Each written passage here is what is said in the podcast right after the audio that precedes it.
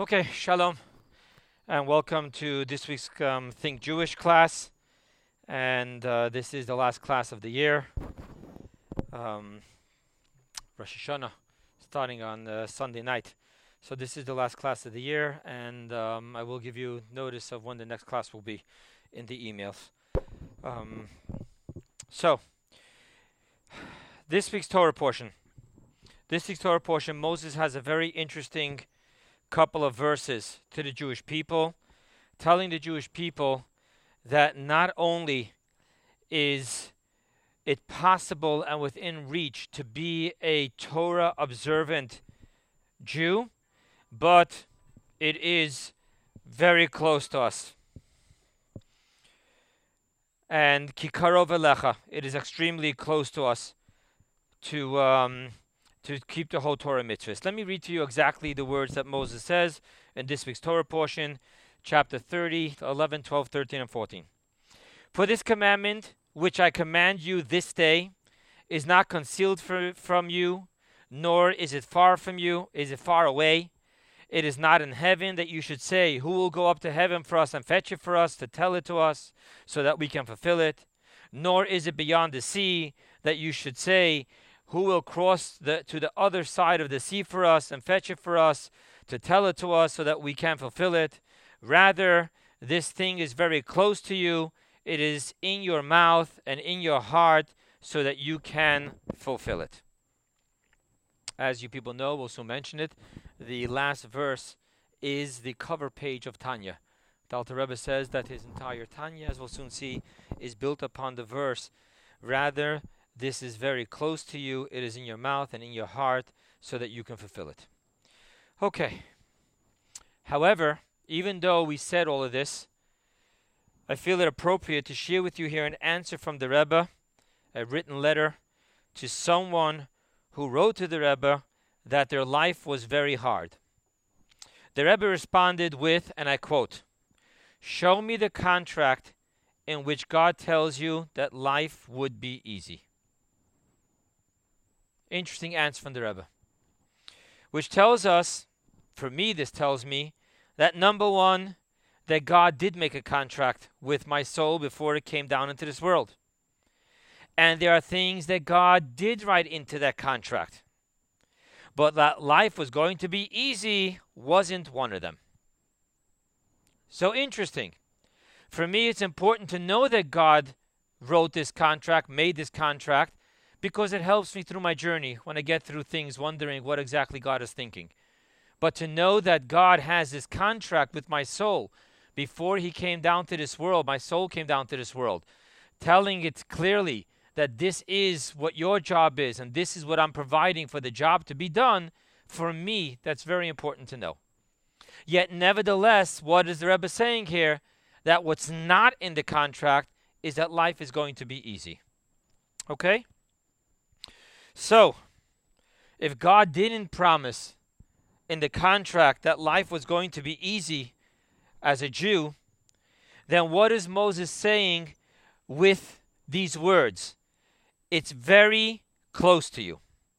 Isn't that saying that not only is it doable, it's actually saying that it's easy, like reaching to something that's right next to you? So there seems to be a contradiction between what the Rebbe is saying and what Moses is saying. If Moses was just to say it's doable, okay, the Rebbe is saying he said it's doable. He didn't say it's easy. But from those words, very close to you, to me that kind of sounds like, don't worry, just reach out and grab it. It's very close to you.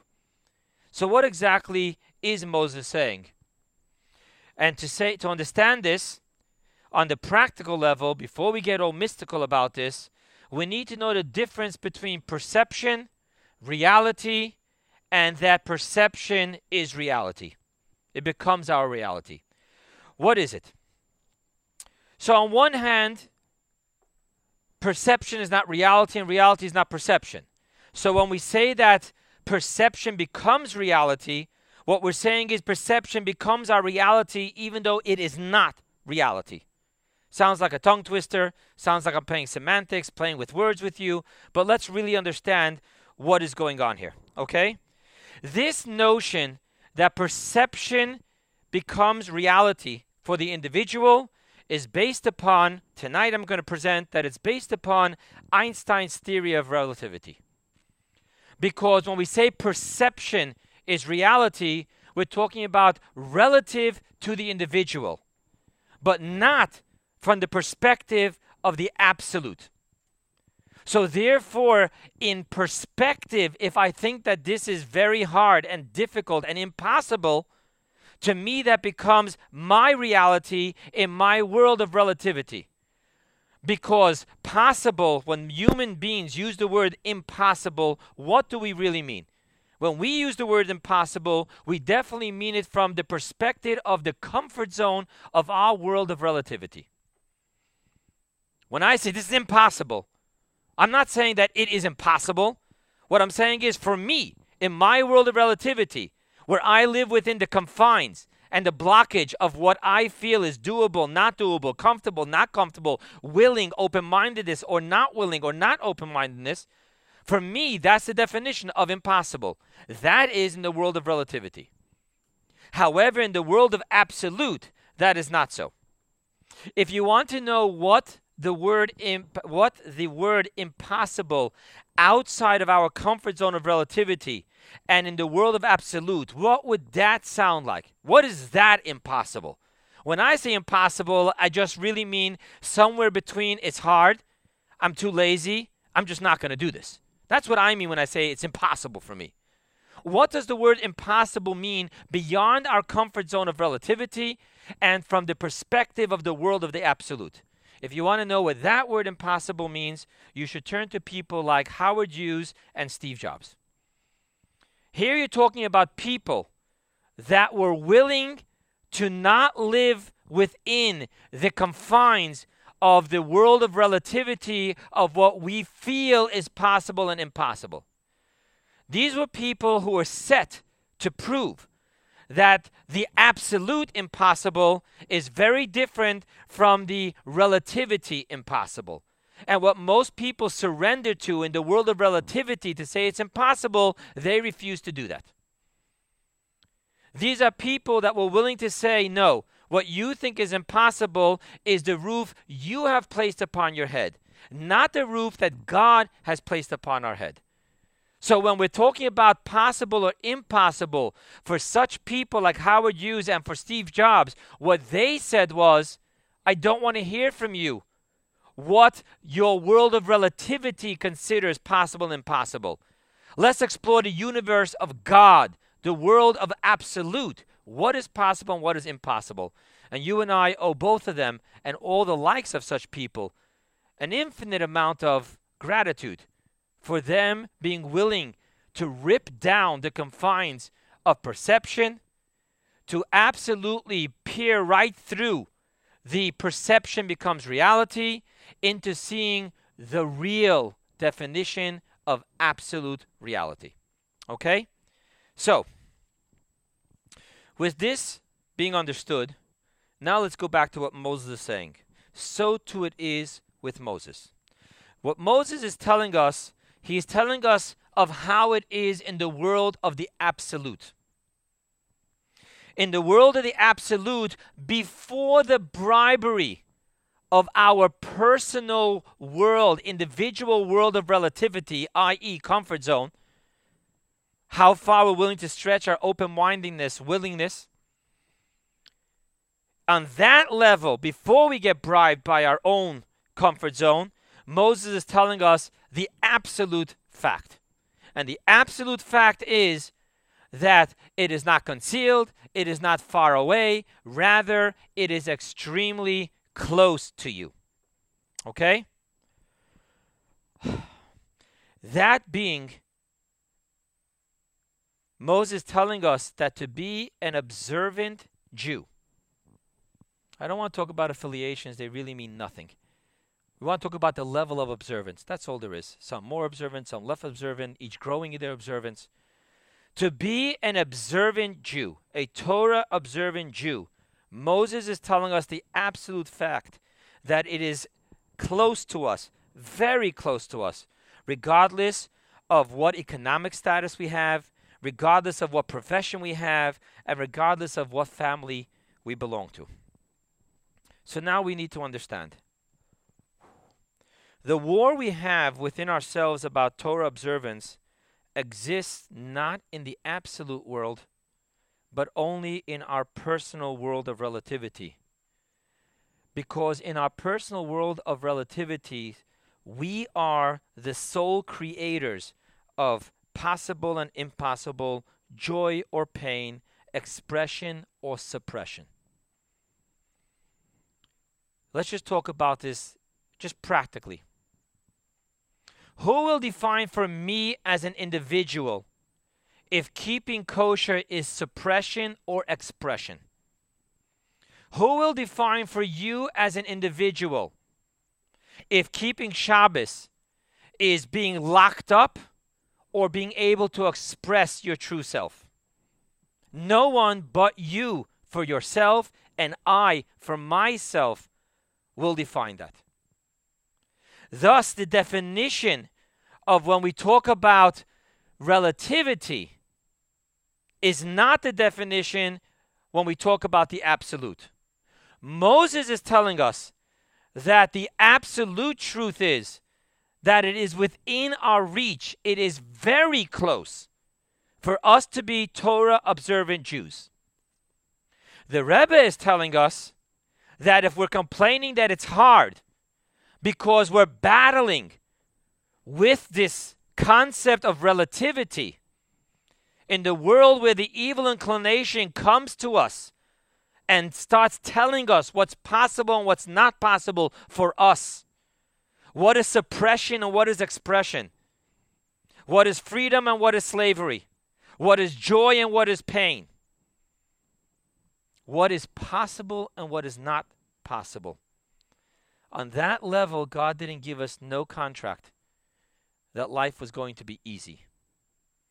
What Moses did tell us, it's more than just possible. Now, if we want to knock our heads in the wall and keep on saying, I can't, I can't, I can't. If we want to be swallowed up by our fear, our pain of change, of being willing to be different, of being willing to live to a different set of principles, then it's hard. And God never gave us a contract that it's going to be easy to break through that conniving artist, the evil inclination, who draws for us walls of relativities and makes perception really seem reality. But that doesn't change the reality. For the fact is that any individual who has taken upon himself to yes take a step sees that the minute you take upon yourself that step, it's doable. The Talmud tells us a very interesting parable. Before we deal with it, it seems like an impossible mountain to climb over.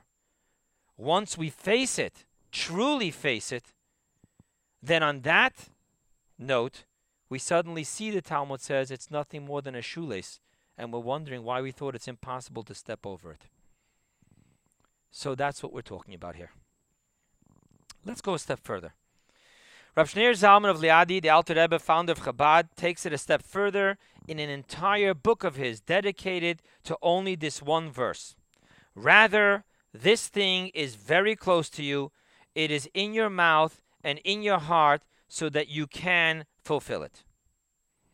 The Alter Rebbe says that not only is it talking about the world of the absolute, it's actually talking about breaking free from the world of perception, the world of relativity. The Alter Rebbe says that even when the masterful artist, the evil inclination, is conjuring up all his emotional weaponry of fear, pain, anger to seal us within, our perception is reality, creation. It's our own creation. World of relativity is our creation. Perception is reality, is what that creation is all about. The artist, the masterful artist, the evil inclination, draws up those pictures with its boundaries, which seem to be unbreakable.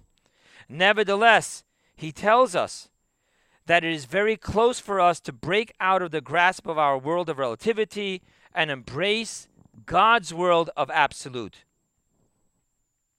I want to share with you something that's not in my notes, something which was just brought to me today by a very special individual. So I'm having this conversation with this person, and we come across a line in a book, which is really interesting. It says that when we're willing to not only make resolutions, but decisions, things happen.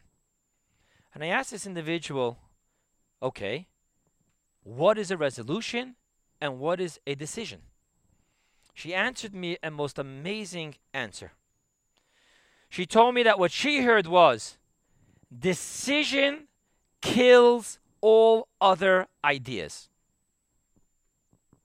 Right? A resolution leaves for the, well, maybe, but maybe. Decision kills all other ideas. There is no more maybe. The Alter Rebbe is telling us in Tanya how to make a decision, because when you make a decision, not only is the absolute truth that it's very close, but even within our world, to break out of the sabotage of the world of relativity into the world of the absolute, to be able to say no to the evil inclination, or to say yes when he tells you not to do what you're supposed to do, becomes very close. Okay? So I want to share with you. For addicts, embracing this is not an ideological, theological, or philosophical question. It is a question of living or dying, relapse or sobriety, and hell or recovery. For the mainstream, keeping kosher, Shabbos, studying Torah is perceived as a life of spirituality. If desired, it is a luxury available to you. No one really faces keeping kosher as I'm going to die if I don't keep kosher. It's a luxury. It's a spiritual luxury. And if you are brought up in an observant house, it's not a luxury. It's just the way you do it.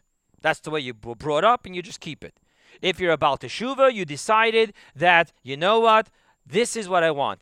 I've made it in this world. I've done what I've done. Now I want to have a life connection with God, not just spiritually, emotionally, and mentally, but physically, and thus I'm going to keep the physical laws of kosher, the physical laws of Shabbos, yada, yada, yada. However, addicts, they don't have this. To an addict, it's a whole different world. So I want to draw this up for you as an addict would see it, okay? For an addict, understanding that not using, drinking, or acting out is a question of life or of prison, asylums, or death. Those are the two choices. You either live life or you end up in one of the three solutions, which is prison, asylum, or death. For the addict to see that perception is not reality and that recovery is possible and even close by, here are keywords now, if they are willing to make the hard decisions and to do the hard work, is what staying alive is all about. You see now how the Rebbe and Moses are not contradicting each other? For an addict, an active addiction, to believe that recovery is even possible, it's not within his paradigm. Because the concept of addiction is that the evil inclination, the disease, has so shown you as bulletproof fact that your perception that you are a hopeless addict, born that way, living that way, and will die that way, that perception is absolute reality. The only chance that an addict has, because by him or her it's a matter of life and death, is to be able to embrace what we just said. Perception is not reality. And that it is possible. Not only is it possible, it's close by. The 12 steps is known to be a simple solution for complex people. It's a simple solution. It's close by. However, like the Rebbe said, God definitely never made a contract with any addict for sure that it was going to be easy. It's hard work, hard choices, but then it becomes possible. So from the practical, before we get mystical, from the practical perspective of what Moses is saying, he's saying that it is possible. Not only is it possible, it is very close.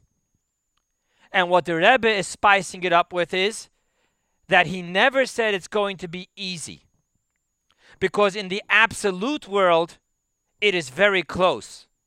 In the world of relativity, my own selfish creation of world of relativity, where my perception becomes my reality, it takes hard work to break through that. And thus we now understand what the verse is really saying. Work hard to break free of perception as reality, and you get to see the absolute truth of what Moses is telling you. It's really close by. Now that we understood the practical side, Chassidus approaches the bench. Let's take a look at the mystical depths of this verse, okay?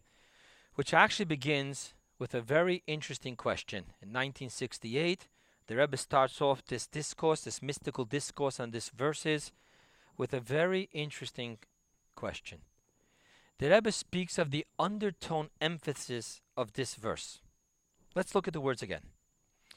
Is not concealed from you. Okay, highlight the you. Very close to you. What is this really saying? What it's saying is the statement that Moses is making from the emphasis that the Rebbe is pointing out is that it's not objectively close to you. It's subjectively close. Let me explain what I mean. When I say it's close to you, you know what that would be like saying? Oh, don't worry, for you, this is easy. Which pretty much means this is not easy, but for you, it is easy.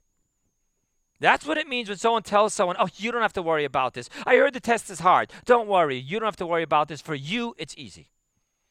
Which means that objectively the test is not easy, subjectively it's easy. So all of a sudden Moses is telling us something very interesting.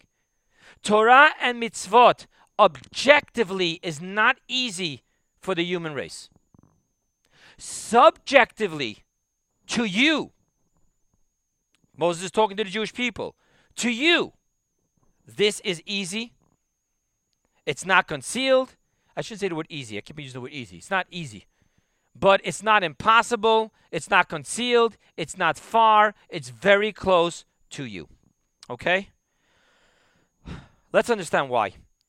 Why is it so? Why are the commandments on their own right? They are concealed, far, they are not close. And why is it that for you, it is so? It is close, it is not concealed, it's not far. Okay, to understand this, I want to start with Rosh Hashanah. This week is coming up Rosh Hashanah. Question that's asked in many, many books. Many different answers. Tonight we'll focus on the 1968 Rebbe answer. But this question is asked all over. Why is it that Rosh Hashanah is celebrated on the sixth day of creation and not on the first day of creation? The question takes on an even deeper dynamic, because the verse that we say about Rosh Hashanah is Zeh hayom t'chilat masecha. This is the day of the beginning of your actions.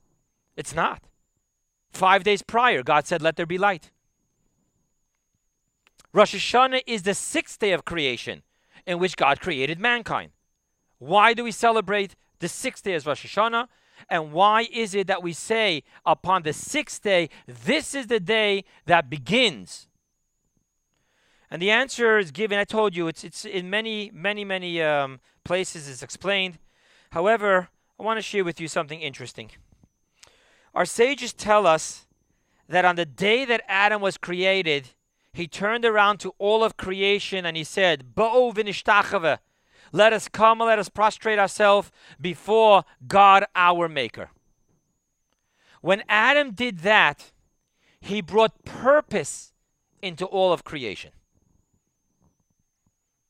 Thus, when we say the words, that Zeh hayom t'chilat masecha, this is the day, the beginning of your actions. We're talking about all of a sudden creation has purpose.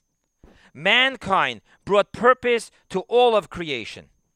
So much so that our sages say that the first 5 days are to be seen as the days in which God was preparing the banquet. Only when Adam was created did the banquet begin. Zeh hayom t'chilat masecha. This is the day of the beginning of your banquet, meaning the beginning of creation having purpose. Okay? So, it gets even better than that. Not only is man the centerpiece of creation, in which we say that man has purpose, right? Man has freedom of choice. God created the world for man to choose whether to do Torah or not do Torah, to believe in God, not to believe in God, to keep the 7 Noahide commandments, not to. No, it gets much deeper than that. It's not just that all of the world has no purpose and it's man that has purpose, but the job of man is to imbue all of the world, all of creation with purpose. You follow the difference? If I say that man has purpose, then the world is just a proxy place in which he plays out his purpose. But if I say that the job of man is, Adam didn't bow to God. He told all of creation to bow to God. Why?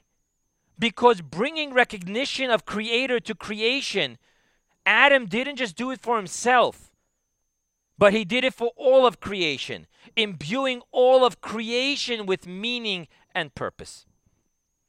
Thus becomes the question, how is it possible for one creation, one man, Adam, to be able to bring purpose to all of creation? If you want to tell me that Adam can bring himself purpose by coming into this world and doing the things in this world, that's one thing.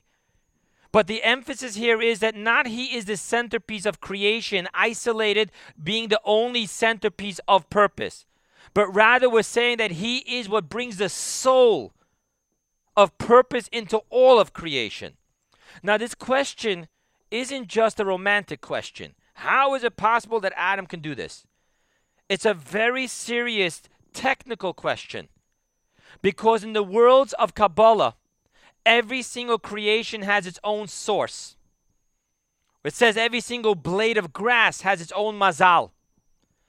Every creation has its own source. According to the world of Kabbalah, in the truth and perfection of spirituality, one cannot have a relationship with another who he does not inwardly relate to.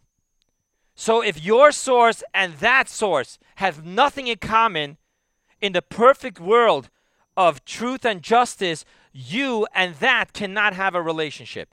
How much less so can you imbue that? Can you affect that? What you could do is, things that have a relationship between themselves, you can bring out the relationship.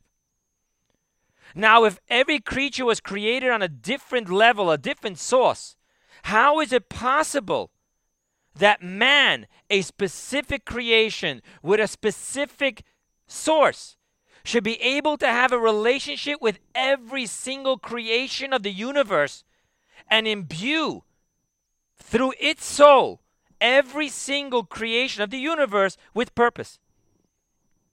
It's just scientifically, I'm talking about Kabbalah's scientific understanding of the spiritual worlds, impossible. So that's really the question. How is it possible?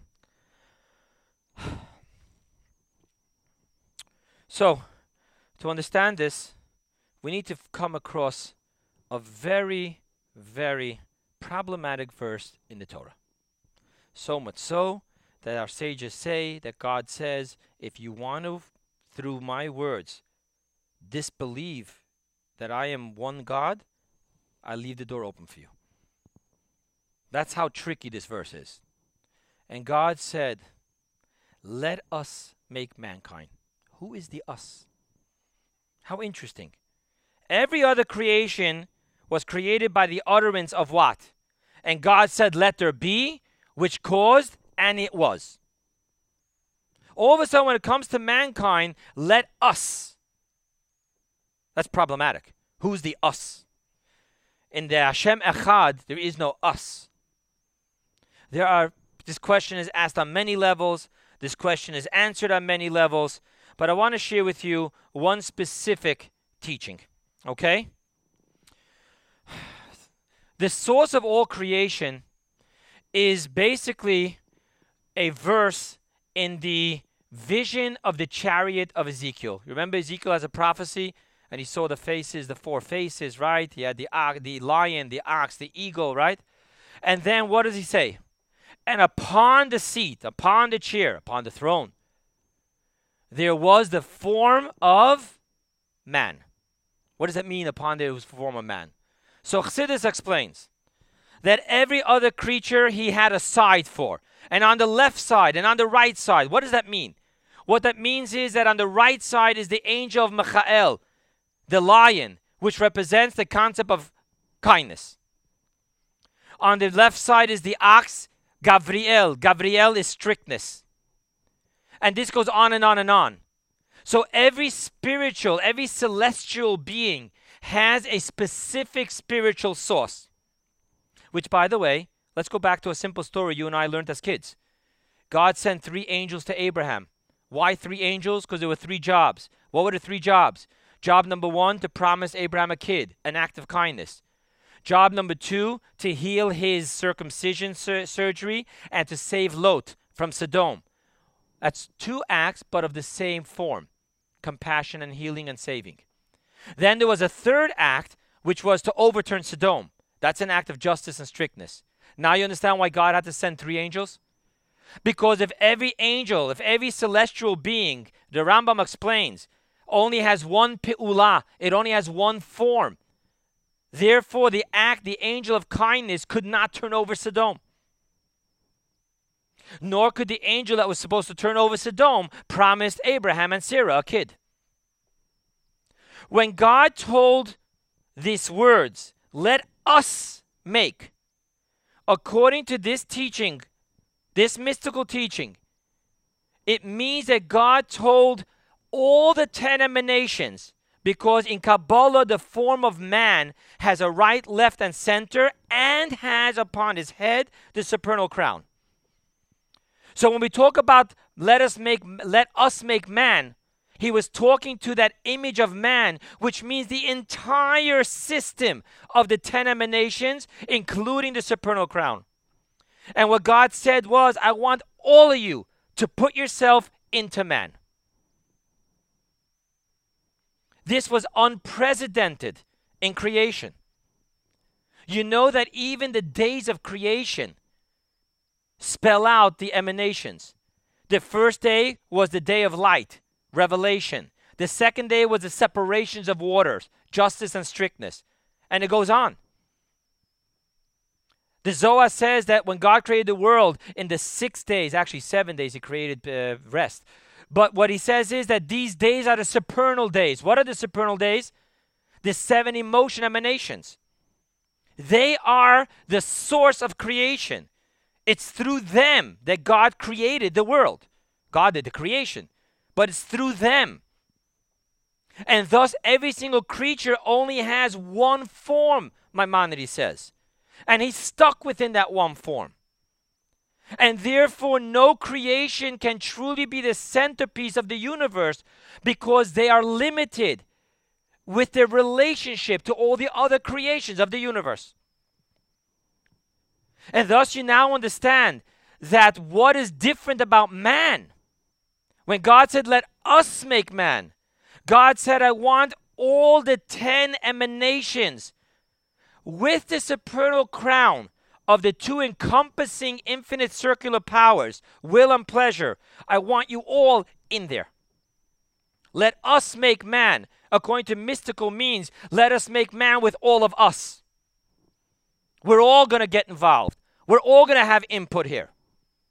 And now we understand that man is the true centerpiece of the universe, because man has within him the entire universe. Not only on the lower levels, not only on the celestial levels, but on the levels of Sfirot, of the emanations, nay, even higher, on the level of the supernal crown. Now we understand so much more beautifully a very interesting teaching of our sages. Maimonides says that every single person has to say what? Bishvili nivra ha'olam. For me, the world was created. What does that mean now? What it means is that I, only I, the human being, can have a relationship and bring purpose to all of the world. It doesn't say that God created America for me. It doesn't say that God created the kind things for me. Bishvili nivra ha'olam, for me, the whole universe was created. Why? Because I can impact the whole universe. Why? Because I can have a relationship with the whole universe. Why? Because the whole universe exists within me. Thus, we now understand so much more beautifully why Rosh Hashanah is on the sixth day. Because the entire universe was truly created on the sixth day. Because mankind is the centerpiece, the power of purpose. And not only is he have a purpose for himself, but he has the entire universe within him and brings oneness and purpose to all of the universe. Okay? Now let's get to the commandments. One man, 613 commandments.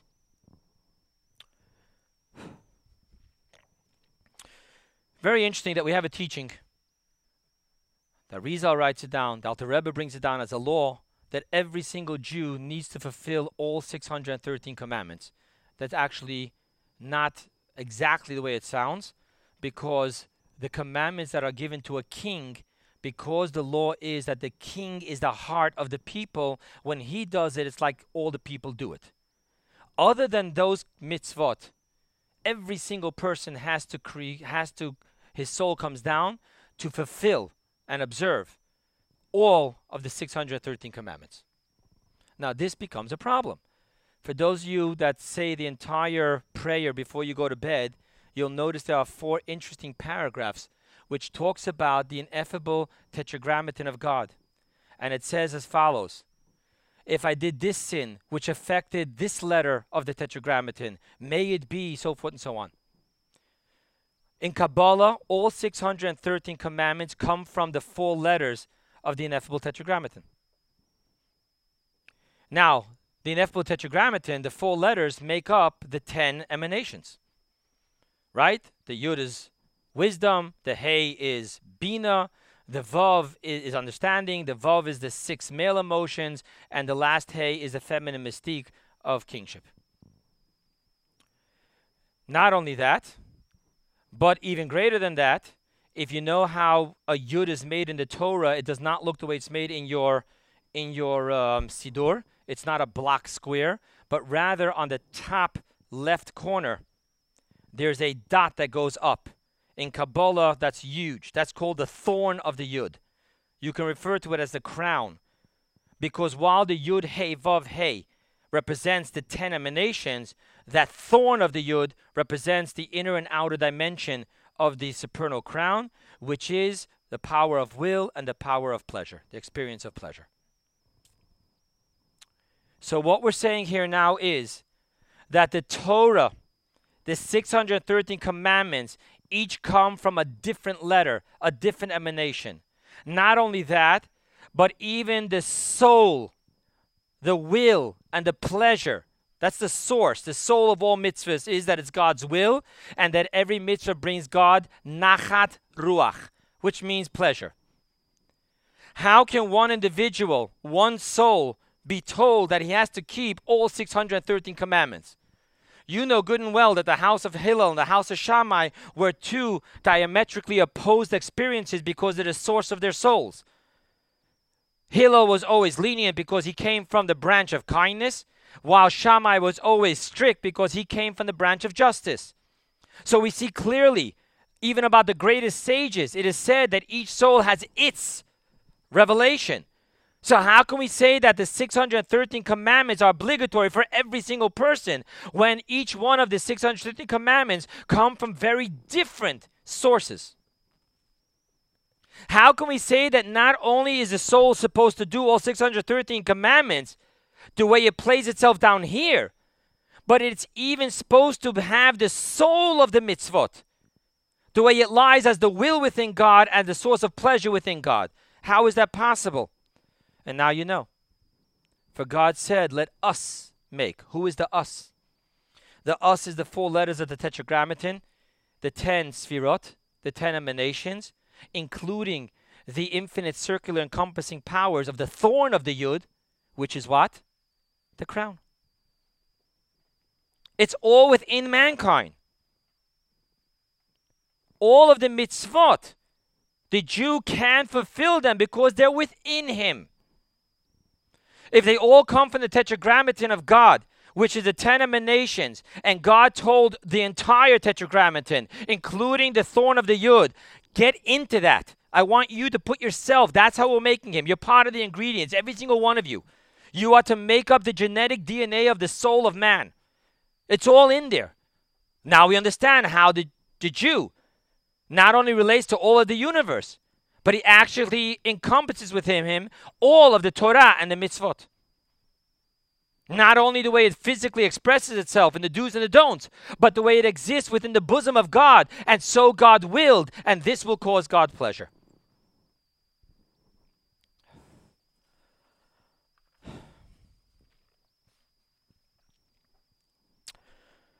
And now we understand why Rosh Hashanah is on the 6th day, and now we understand why the Torah and mitzvahs is close to mankind. However, let's go back to the verses of Moses. The verse of Moses says like this, okay? It's going to give far deeper meaning. The opening is, this commandment that I command you this day. We are taught that this commandment refers to the commandment of doing teshuvah, that which transcends beyond the Tetragrammaton. We are also taught that this day represents Rosh Hashanah. So it is in the Kabbalistic teachings. So you understand that Nitzavim, this week's Torah portion, is always read before Rosh Hashanah. It's talking about Rosh Hashanah. It's talking about doing teshuvah for Rosh Hashanah, on Rosh Hashanah. So now let's understand something very interesting. Moses then goes on to say, when he tells you that he's talking about teshuvah, which is the highest level, the Torah is one level. Teshuvah is when you mess up with the Torah, it can fix it. So it must be even higher. And we're talking about on this day of Rosh Hashanah, not just a regular teshuvah. Now let's go on and see what he says. The precise wording. So let's go over the verse again. It is not concealed from you, nor is it far away. Here's something interesting. In the world of Kabbalah, concealed, mechusah, represents the concept of pleasure. Far away represents the concept of will. So Moses is telling us, not only are you capable of having the 613 commandments, he's letting you know what the real absolute truth is. Now here's a little problem. Just because we have it all in us doesn't mean it's very close. It's not in my notes, but let me share. Why do we go to therapists? To find out what's in us, because it's not close to us. Deeply suppressed memories. Not everything that's within us is close to us. So what exactly is Moses saying? You should know that God put it all in you. Did you ever hear that expression? You know, when you have to say something nice about someone that you don't really have something nice to say? What do you say? I'm sure that deep down, he's a good person. Well, deep down isn't very close. So just because it's in us doesn't mean it's very close to us. So Moses goes on to say it's very close to us. Why? Here's why. Because I told you that all of the commandments come from the Tetragrammaton, right? That's what I told you. I told you refer to your bedtime retirement prayers, and it says over there those 4 paragraphs. However, what I told you isn't the only truth. Because there's something deeper than the name of God. What is deeper than the name of God? The first word of the 10 commandments, Anochi. What does Anochi mean? I is far deeper than God, your Lord. Because I has no expression, no definition. By definition, a name is a definition. I call you this and not that because this name defines you correctly. So even though it's the ineffable Tetragrammaton, it's a name. And if it's a name, it's some form of manifestation, of revelation of God. While when he says, I, he starts off the Torah by saying, I'm not just giving you God. I'm not just giving you the Lord. I'm giving you I. And how am I giving you I? I'm giving you I in the sense that I will be God your Lord. You know what that means? God represents the transnational miracles and the source of life. And Lord represents nature. And what God is saying is that within you lies far deeper than the let us make. Because I didn't say let you make, I said let us make. What does let us make mean? It means that I, God, also stuck myself in there.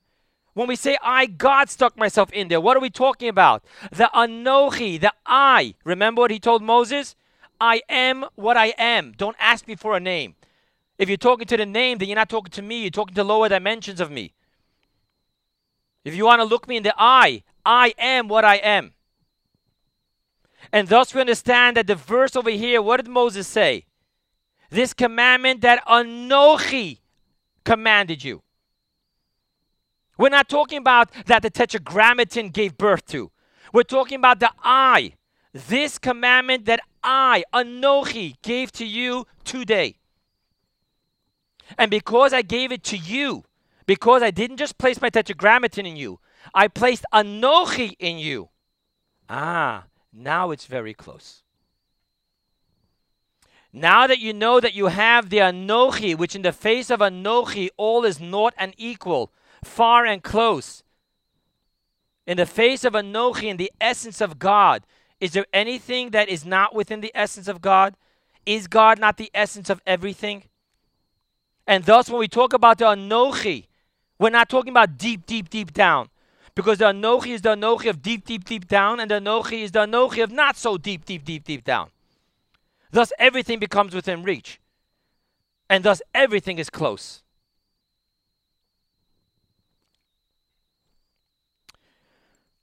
In closing, we now understand that God is saying, from you, it's not far. Why isn't it far from you? Torah mitzvot is far from mankind. Mankind is the process of the 7 emotion emanations. The Torah is the process of understanding and wisdom. Greater than that. It's the experience of will and pleasure. Greater than that. It's Anochi. And that's why Moses says, this is not within the close by to all of creation, but to you, in which let us make mankind. I put in all the emanations with the supernal crown. Not only that, I, the Anochi, it's all in you.